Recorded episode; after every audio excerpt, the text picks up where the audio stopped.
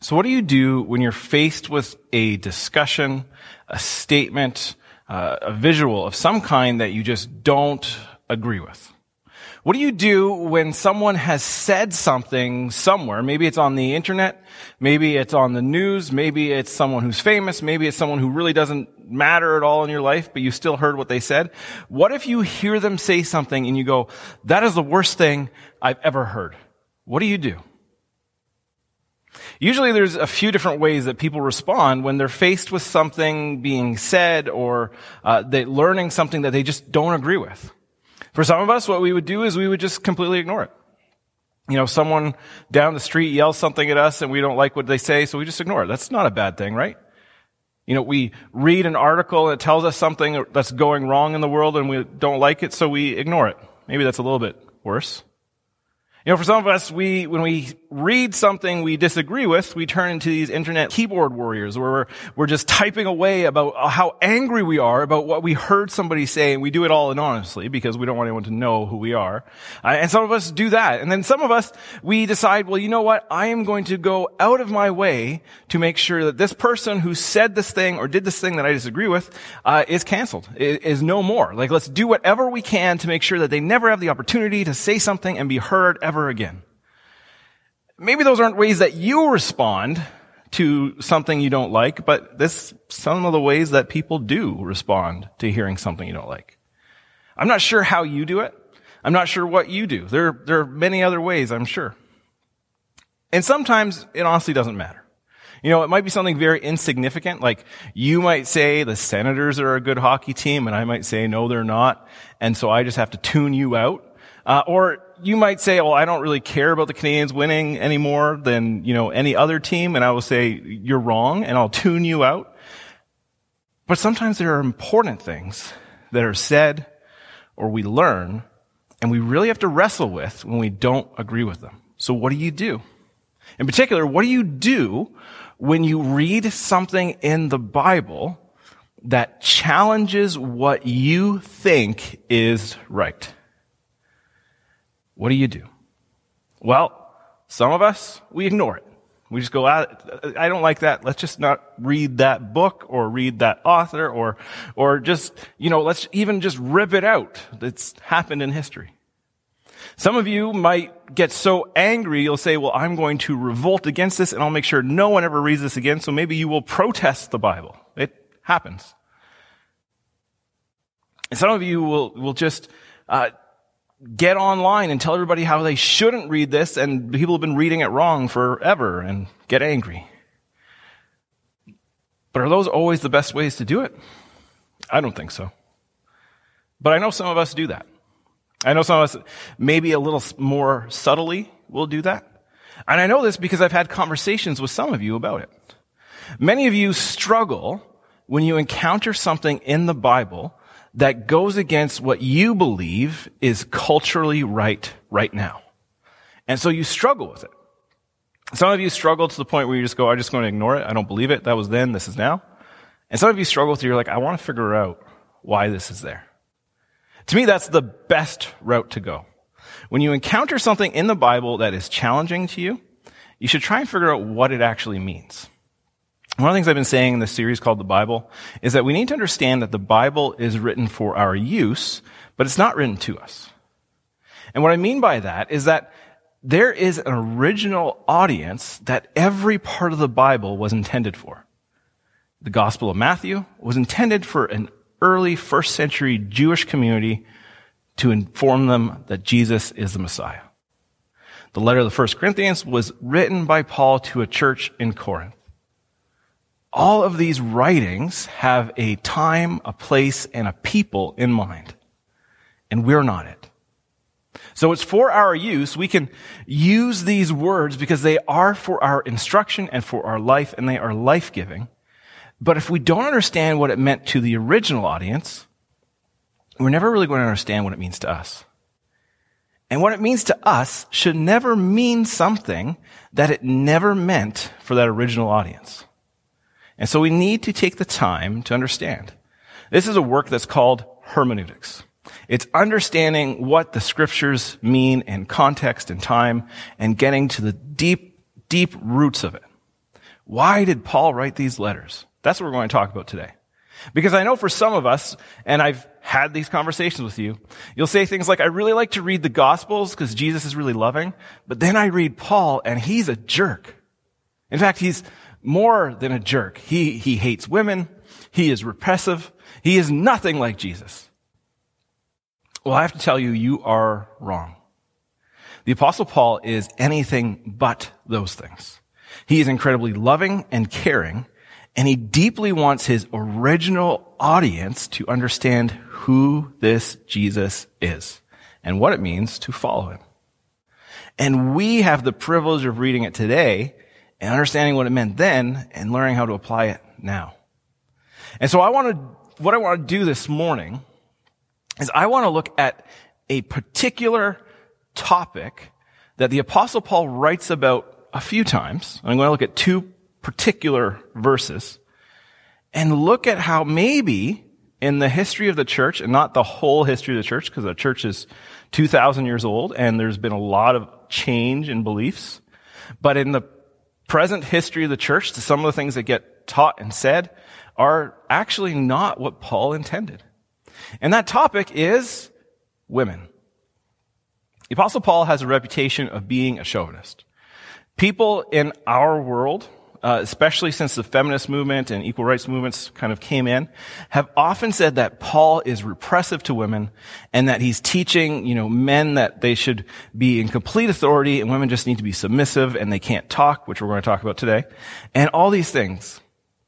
And unfortunately, some churches believe that.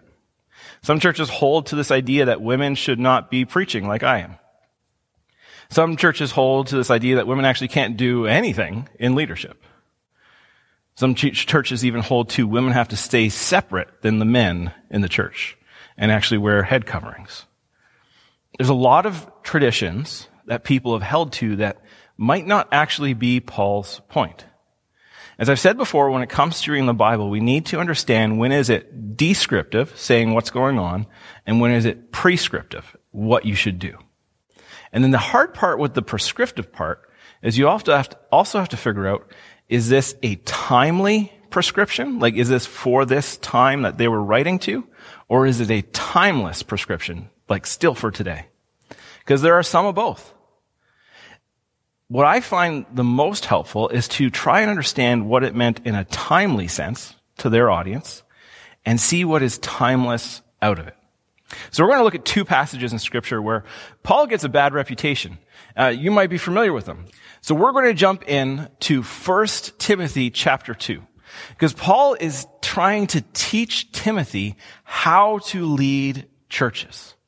And so there are some things in this letter that we've made timeless. So it talks about instructions on who should be leaders, things like that, and some of those things we made timeless. And some of the things that we've made timeless in here, we might have misunderstood. And I'm going to say that what we say about women in this passage, we've misunderstood. But let's just jump in and see what Paul has to say.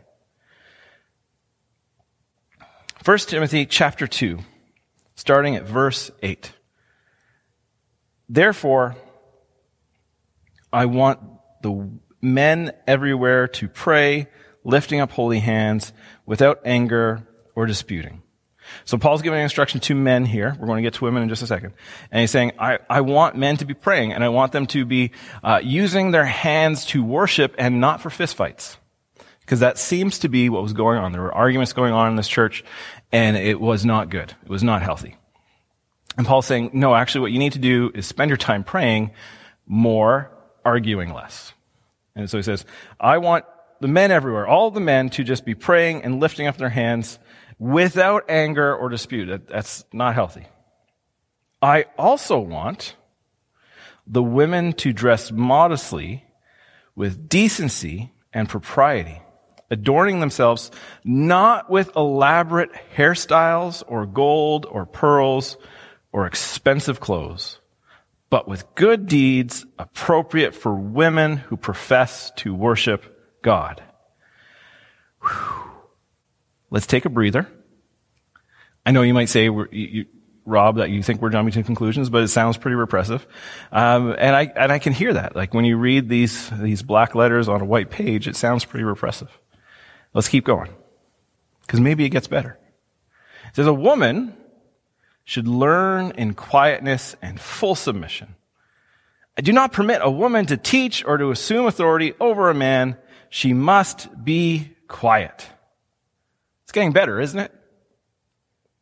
For Adam was formed first, then Eve. And Adam was not the one deceived. It was the woman who was deceived and became a sinner. But woman will be saved through childbearing if they continue in faith, love, and holiness with propriety. There's been a history in the church where this passage, and it's not a very far away history. It's pretty recent history. This passage was used to uh, teach young women in particular about how they should dress and how they should behave, and it's caused a lot of damage. We, we call this the purity culture. Now, there might have been some wisdom in some of those things, but because of the damage it caused, and it became a very legalistic thing, we lost the opportunity to actually learn something from it, from this passage. And some of you, as you hear this, as you read this, you, you might even be saying, you know what? In the 1960s, I was fighting this very thing. I had to fight for my job as a woman. I had to fight to be able to wear pants and not a skirt. I had to fight, I had to fight, I had to fight. You're saying, Paul was repressive like the patriarchy always has been. I can understand how people jump to that conclusion. But it's not true. That's actually not what Paul's doing at all. There are different interpretations of this for sure, and some people will hold kind of just a literal interpretation in the sense that what it says on the paper is exactly it. Women be quiet. Women, you know, don't dress fancy. Don't braid your hair. Uh, women, you know, full submission. All these things. People have, but I don't think that's right. In fact, I think what we need to do is understand what is Paul talking about in this whole letter and what was going on in the time that he wrote it. The apostle Paul is instructing Timothy, like I said, on how to lead churches. Why? Because the church that he's speaking about, the church in Ephesus, is a mess. There's all kinds of infighting. There's all kinds of crazy stuff going on. There are false teachers.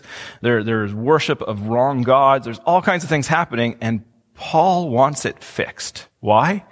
Because Jesus is so much better than all the nonsense that was going on. And he wants those people to know it because he loves them. And so Paul writes to Timothy and says, this is how you need to lead. This is what you need to do. This is how you're going to right this wrong. So in this passage, we should be asking the question, what is the wrong that Paul is trying to correct? Well, at the time of this writing, and so it's somewhere in the mid first century, around 50, 53 AD, somewhere around there, uh, Paul is writing into this place, Ephesus, to this person, Timothy, at that time. And at that time, one of the things that was happening was very common for women to be part of the uh, Artemis cult. They worshiped the goddess Artemis. Artemis was considered to be the mother of all humankind. And she was also considered to be the god of the hunt and different things, but she was worshipped in Ephesus, and the way she was worshipped was primarily by women. It was, it was a very uh, woman-centric sort of worship. And one of the things that the women did to identify as worshippers of Artemis is they would adorn their hair in a certain style so that people would know they worshiped Artemis. There'd be braiding and gold and adornment in that way. The other thing that would happen is that young women, young girls would be kind of raised into this, this uh, worship cult of Artemis, and they would have uh, times of, of talking over each other and praying over each other. Uh, not praying over each other in the sense that like, hey, I'm praying for you, but as in they're all just talking out loud all the time and, and just expecting to learn what Artemis had for them. So Paul is writing this letter into this first century world around 50, 53 AD, to this man, Timothy, who's charged to this, lead this church in Ephesus, where in this church in Ephesus, there are these women who don't know any better because they were raised to worship Artemis, who wear their hair in braids to show that they're still worshiping Artemis, and act like they did when they worshiped Artemis, talking over everybody all the time. So Paul says that's not right. What you were doing in your worship was not worshiping God when you were worshiping Artemis. And so that has to go. That's what Paul's writing into. He's writing into a cultural moment where people were behaving, particularly women, were behaving in such a way that was not the way of God. And so he says, instead of wearing your hair like that, so that people know you worship Artemis, why don't you behave by doing good deeds so people know you worship our God? So instead of looking like you worship that God, why don't you act like you worship our God? And instead of talking over the men in the assembly, why don't you listen and learn? Because in the Jewish world, it was very uncommon for women to be learners. Uh, up to a certain age, they would get some exposure to the Torah, the law, so they would know how to be good uh, followers of Yahweh. But at a certain point, they were cut off, and it was just men who were educated.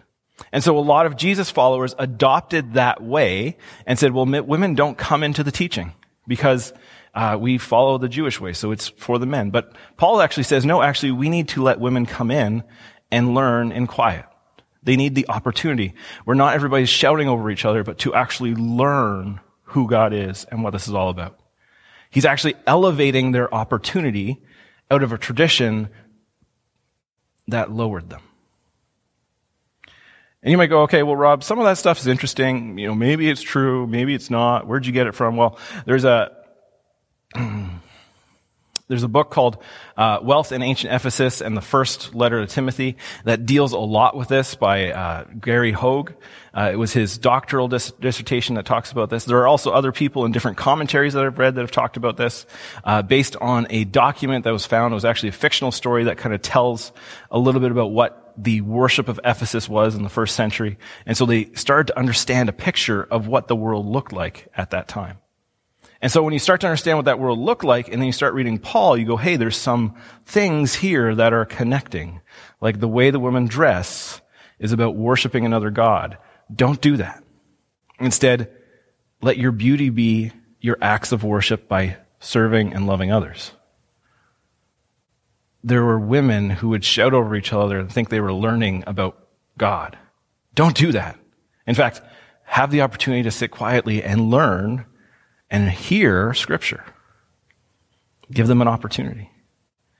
And you go, okay, well, some of that's good, but there's some other stuff in this passage, right? So he also says things like, women shouldn't assume authority over a man. Authority. So women can't be leaders. Is that what Paul's saying? Well, that's an interesting question. So there's a, there's an interesting reality about that word that Paul uses for authority. And maybe authority isn't the best translation. Usually when Paul is writing and he wants to say authority, he uses the word exousia. Over and over again. Exousia, the authority of Christ, the authority of the church. Exousia, his authority. But here, here he uses the word authentine, or uh, authent, authentian, or I'm not very good at this. It's the only time he uses it. Only time. And so what do you do when it's the only time he uses it? In fact, it's the only time in scripture. How do you understand it? And yeah, it has something like authority in there, but is that really what it is?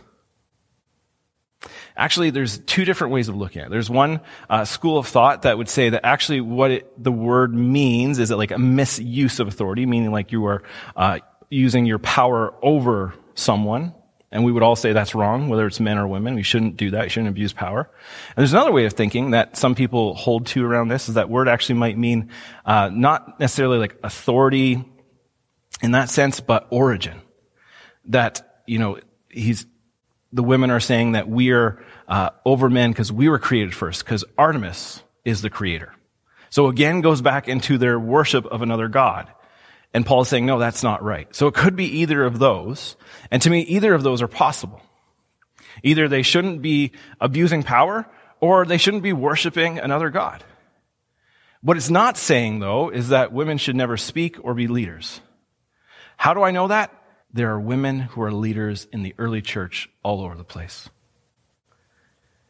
There is Junia, who's mentioned at the end of Romans, Phoebe, who is in Romans, Priscilla, Lydia, who is the merchant of uh, purple cloth, who's a house church leader. They're all over. Paul knew them. Paul welcomed them. Junia was called an apostle. Why would Paul say, hey, these women are awesome and they're leaders, and then here say, you know what, we shouldn't do that? Either he's double minded, or one of them is inaccurate in how we understand it. And I believe we've inaccurately understood this text in 1 Timothy 2. And you say, okay, okay, okay, Rob, okay. Maybe this authority thing, maybe we gotta loosen up on that too. But what about this whole thing about Adam and Eve and childbirth, right? That's, does that mean that women should just stay home and be mothers? I mean, if they want to, sure. And I think dads should be stay at home dads if they want to. I think there's value in, in parents being with their kids. But I don't think that's what it's saying either. Because we have an understanding culturally of something different going on. When it speaks of Adam and Eve, what could be happening there is it could be again that Paul is trying to do this correction that if Artemis, the woman, is the mother of all humankind, that they would say that, you know, we all come from women, though actually Paul in 1 Corinthians says, you know, we came from Adam, but men come from women, and so it doesn't really matter. Uh, he might be trying to correct this misunderstanding that we came from Artemis. So it could be that. It could be that. And then the issue of the childbearing is an interesting one. One of the things that worshippers of Artemis believed culturally, and this was kind of the standard that was like in Ephesus at the time from our understanding, is that if they were bad worshippers of Artemis, because she was the mother of all human life, they would die in childbirth. If they were not appropriately faithful to Artemis, they would suffer and die in childbirth. So they had these women who wore their hair in a certain way to show that they were worshiping this goddess, who spoke over each other, thinking they were learning about this goddess and worship, and who had this belief that if they didn't worship this goddess properly, when they went to have a child, they would die. So Paul is speaking into this compassionately, lovingly, and saying, I'm sorry, ladies, you're wrong. Stop look, trying to look like you worship this goddess. Instead, demonstrate your love for God and how you love people. Stop pretending like you know about God by yelling over each other and, and trying to act in this way. And instead, quietly listen. Have the opportunity that women for centuries didn't have at this point. Instead of either lording authority over men because the, the empress uh, Artemis cult would, would have that kind of idea, or because uh, pretending or thinking that you know women were the originators of life, uh, recognize that there's a story in Scripture that says uh, God created Adam and Eve, and Adam was first. But again, Paul's also going to say in 1 Corinthians, you know, uh, Adam came first and then Eve, but you know, every man is born from a woman. He's really saying that doesn't matter. Instead of thinking that you're going to die in childbirth because you don't worship correctly, because you are, have not been faithful enough, realize you'll just be that through childbirth you are saved. You are continuing in salvation. Not that you have to have kids to be saved, but that you are continuing in the salvation you have if you continue in your faith, love, and holiness in the way you live. What Paul is saying to women, well, what Paul is saying to, to Timothy to tell women isn't that they're second class citizens. It isn't that they shouldn't be leaders. It isn't that, you know, they, they need to have babies and, and be quiet and not dress nice. What he's saying is stop worshiping wrong gods. Stop living like you worship those wrong gods. Start realizing the God you should worship. So be quiet and listen. In fact, I think that Paul would say that to men as well. If men, and he does in other parts of scripture, when people are not orderly in understanding scripture together corporately in worship, he says, don't do that. That's wrong. You've got to be orderly. You've got to take this seriously. In the same way that if you came here on a Sunday morning when we actually have people present and somebody started yelling and somebody started yelling at the other side of it and you were just trying to listen, you'd be like, what's going on? This doesn't make sense. And it doesn't matter if they're men or women or children. They just need to stop. We came here for a different reason.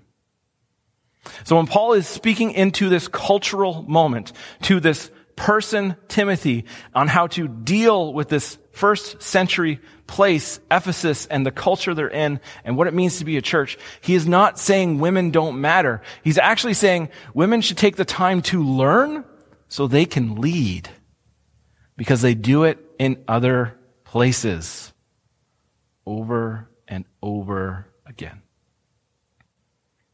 Some of us, this might be hard to hear because we've been taught that that's not what it says. I want to encourage you to find out for yourself. If you don't believe me, that's fine. But actually research it. Actually do some looking. Read some commentaries. Read, watch a few videos. But don't just watch the people that agree with you. That's too easy. Challenge yourself. So that's one of the passages I want to look at. I want to look at another passage in 1 Corinthians chapter 14. This is another one of those passages where women need to just be quiet. And while some of us might be saying, well, that doesn't sound too bad sometimes, like when we're watching a movie, that's not the point. That's not what it's about. So 1 Corinthians chapter 14. Paul is writing this letter to this church that is a mess. We years ago did a half year exploring this book of the Bible called What's Wrong with the Church because that's what Paul is saying. He's saying these are the things that are wrong with this church and we need to fix it. And so Paul is writing to them and trying to get them to fix it. And there's something really interesting that happens in, in this book. Sometimes you will notice it in your English translation and sometimes you won't. Because sometimes it's obvious and sometimes it's not so obvious. That what Paul is doing is responding to questions they've written him about or statements they've made and he wants to correct. Over and over again, that's what Paul's doing. He wants them to get it straight. They are a wealthy group of people who think they know everything and take advantage of people and are, are just leading lives that don't reflect Jesus. So he wants them to fix that. Get it straight. Be the church. Because so much is hanging on the church being the church so the world can know Jesus. So he writes this in 1 Corinthians chapter 14. Women should remain silent in the churches. They are not allowed to speak, but must be in submission as the law says. If they want to inquire about something, they should ask their own husbands at home, for it is disgraceful for a woman to speak in church. Or did the word of God originate with you? Or are you the only people it has reached? If anyone thinks they are a prophet or otherwise gifted by the Spirit, let them acknowledge that what I am writing to you is the Lord's command. But if anyone ignores this, they will themselves be ignored. Therefore, my brothers and sisters, be eager to prophesy. Brothers and sisters, be eager to prophesy and do not forbid speaking in tongues. But everything should be done in a fitting and orderly way. This passage of scripture again, has inspired people to suppress women. To say women can't lead, women can't speak in church, women can't preach. You know, maybe they can teach children, but they can never teach men. And that is wrong. It's just wrong. Women are just as gifted as men. Men are just as gifted as women. In fact, Paul will later on say in one of his letters that there are no more male or female. We're all just one in Christ. It doesn't matter. Those distinctions that we held to didn't, don't matter. So what is Paul saying here then? What is he really pointing to? Well, one of the problems with this passage is it's written in the same letter where Paul actually writes a significant amount about how women need to behave when they're prophesying and what they need to be like. He says, I praise you for remembering me in chapter 11 in everything and for holding to the traditions that I have just, that I, just as I have passed them on to you. But I want you to realize that the head of every man is Christ, and the head of every woman is man, and the head of Christ is God. Every man who prays should, or prophesies with their head covered dishonors his head. But every woman who prays or prophesies, every woman who prays or prophesies with her head uncovered dishonors her head is the same as having her head shaved. So some of us will look at this again. It's like, ah, he really seems like he's repressing women again. Culturally, it was shameful for a woman to shave her head. Uh, women who had shaved heads often would be associated with the sex trade or slavery. And so a woman in that day, today most people don't care, but in that day it would be considered shameful to shave their head. And so Paul says, you know, if you go in here and you don't, you know, properly attire because there are cultural expectations, it'll be just as shameful. He's speaking into the culture at the time, but what he says, and I want you to pick on this more than that whole thing about head coverings. What he says is that when a woman prays or prophesies, so he's saying that in this church, women are prophesying, and he's not telling them to stop here. He's actually saying when, as it's going to happen again. So then what do we do with chapter 14 when he says these things like women need to be silent? How can they be silent if they're in the assembly and they're supposed to be prophesying? Or how can they prophesy if they're supposed to be silent? It doesn't make sense. Well, a good chance why it doesn't make sense is because that's not what it says. In fact, what it likely is happening here is Paul is responding to a statement that the Corinthian men who wrote him said. And what they wrote him and said, and this happens in various parts of this letter. Sometimes it's obvious, so we have it in quotation marks.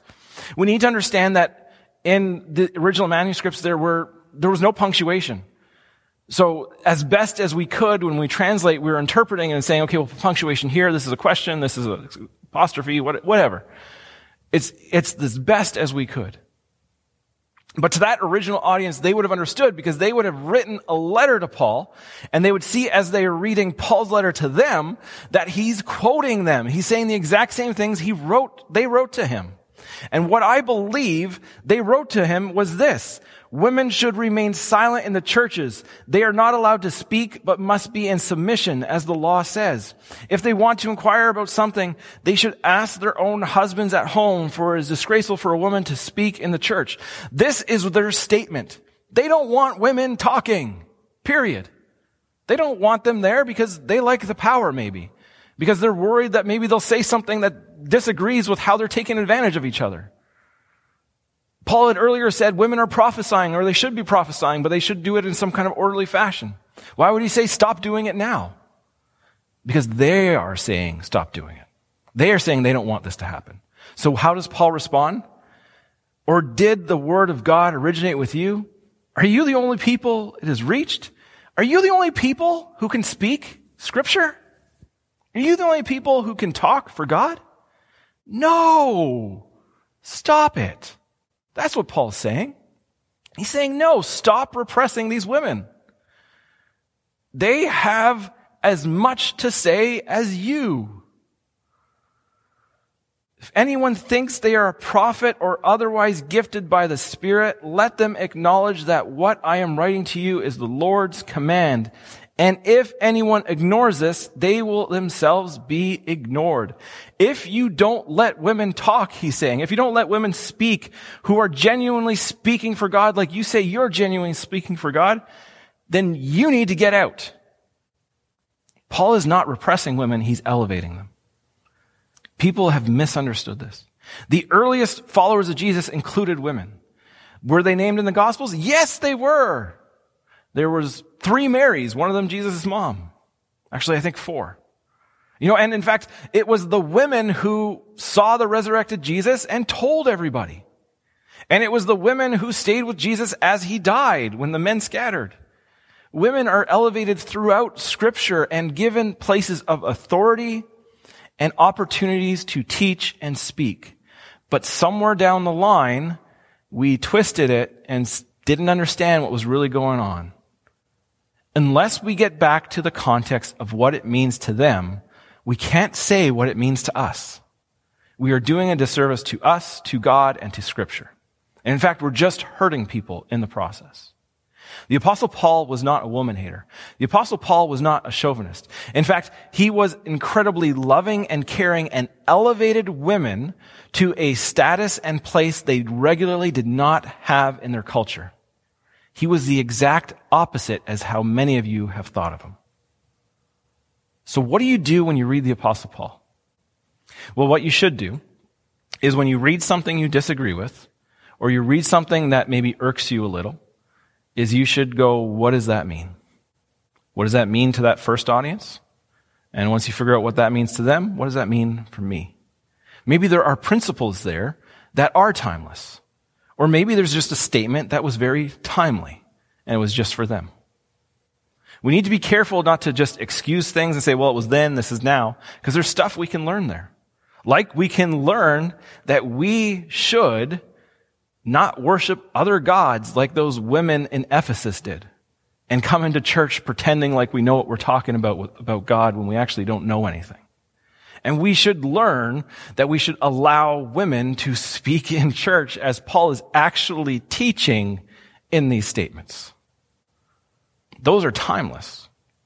The timely portion is maybe how they're dressing because they were dealing with specific things. And maybe we don't need to hold on to those things. We need to do a lot of discernment in this. Scripture was not written for us. Scripture was not written to us, but for our use. And we have access to God, the Holy Spirit, who has inspired people through centuries to write Scripture, the story of God and His people the reminder of the relationship we have with Him, other people, and His creation. So when we read the Apostle Paul or we read anything in the New Testament or even Old Testament, we need to first understand what it meant to the audience they were writing to. And until we do that, do not draw conclusions and do not decide what they're saying, but let them speak in their original context in their audience at their time. I want you to try to apply this. I want to encourage you, and I won't give you a hard one. I want to encourage you to read Philippians. Philippians is short. It's actually quite encouraging, but read it. But before you read it, even just look up Wikipedia on Philippians and find out what was the context that was going on. What was Paul writing into? What was it all about? And don't isolate verses saying, hey, I like this, you know, this whole like, you know, I can do all things through Christ so I can win an NBA championship kind of verses. Find out what they mean in the context. What's going on that Paul is saying this? Why would he say this? What does it mean? What is all things? What is that? Take the time to understand what he was writing about and why he was writing it. Because truly, truly, when we do that, when we allow scripture to speak what it's always meant to say, we can be forever changed in the most amazing ways by the Holy Spirit. And it is a gift from God. Let's pray. Holy Spirit, I thank you that you have inspired people like the Apostle Paul thousands of years ago to speak into moments to help that original audience to know what it means to follow you, to be followers of Jesus, to live a life that reflects it. And it was so different than the culture they were in that they had to be challenged and they had to be told what was wrong and what was right. God, help us to learn from that. Help us to learn uh, where it's appropriate, those things that might be timeless, that we need to hold on to and say, this doesn't change. And help us to discern what is timely. And we say, okay, that was for that time, but what can I take out of it for now? Remind us that this wasn't written to us, but is for our use, Holy Spirit. We need you to guide us. You help us know and understand these words that you inspired to write. And we need that more than ever in this world where there are so many people saying so many different things about this very document. And some of them are completely baseless. We need to know what's true so that we can truly follow you, Jesus. We pray that you help us in that. In Jesus' name, amen.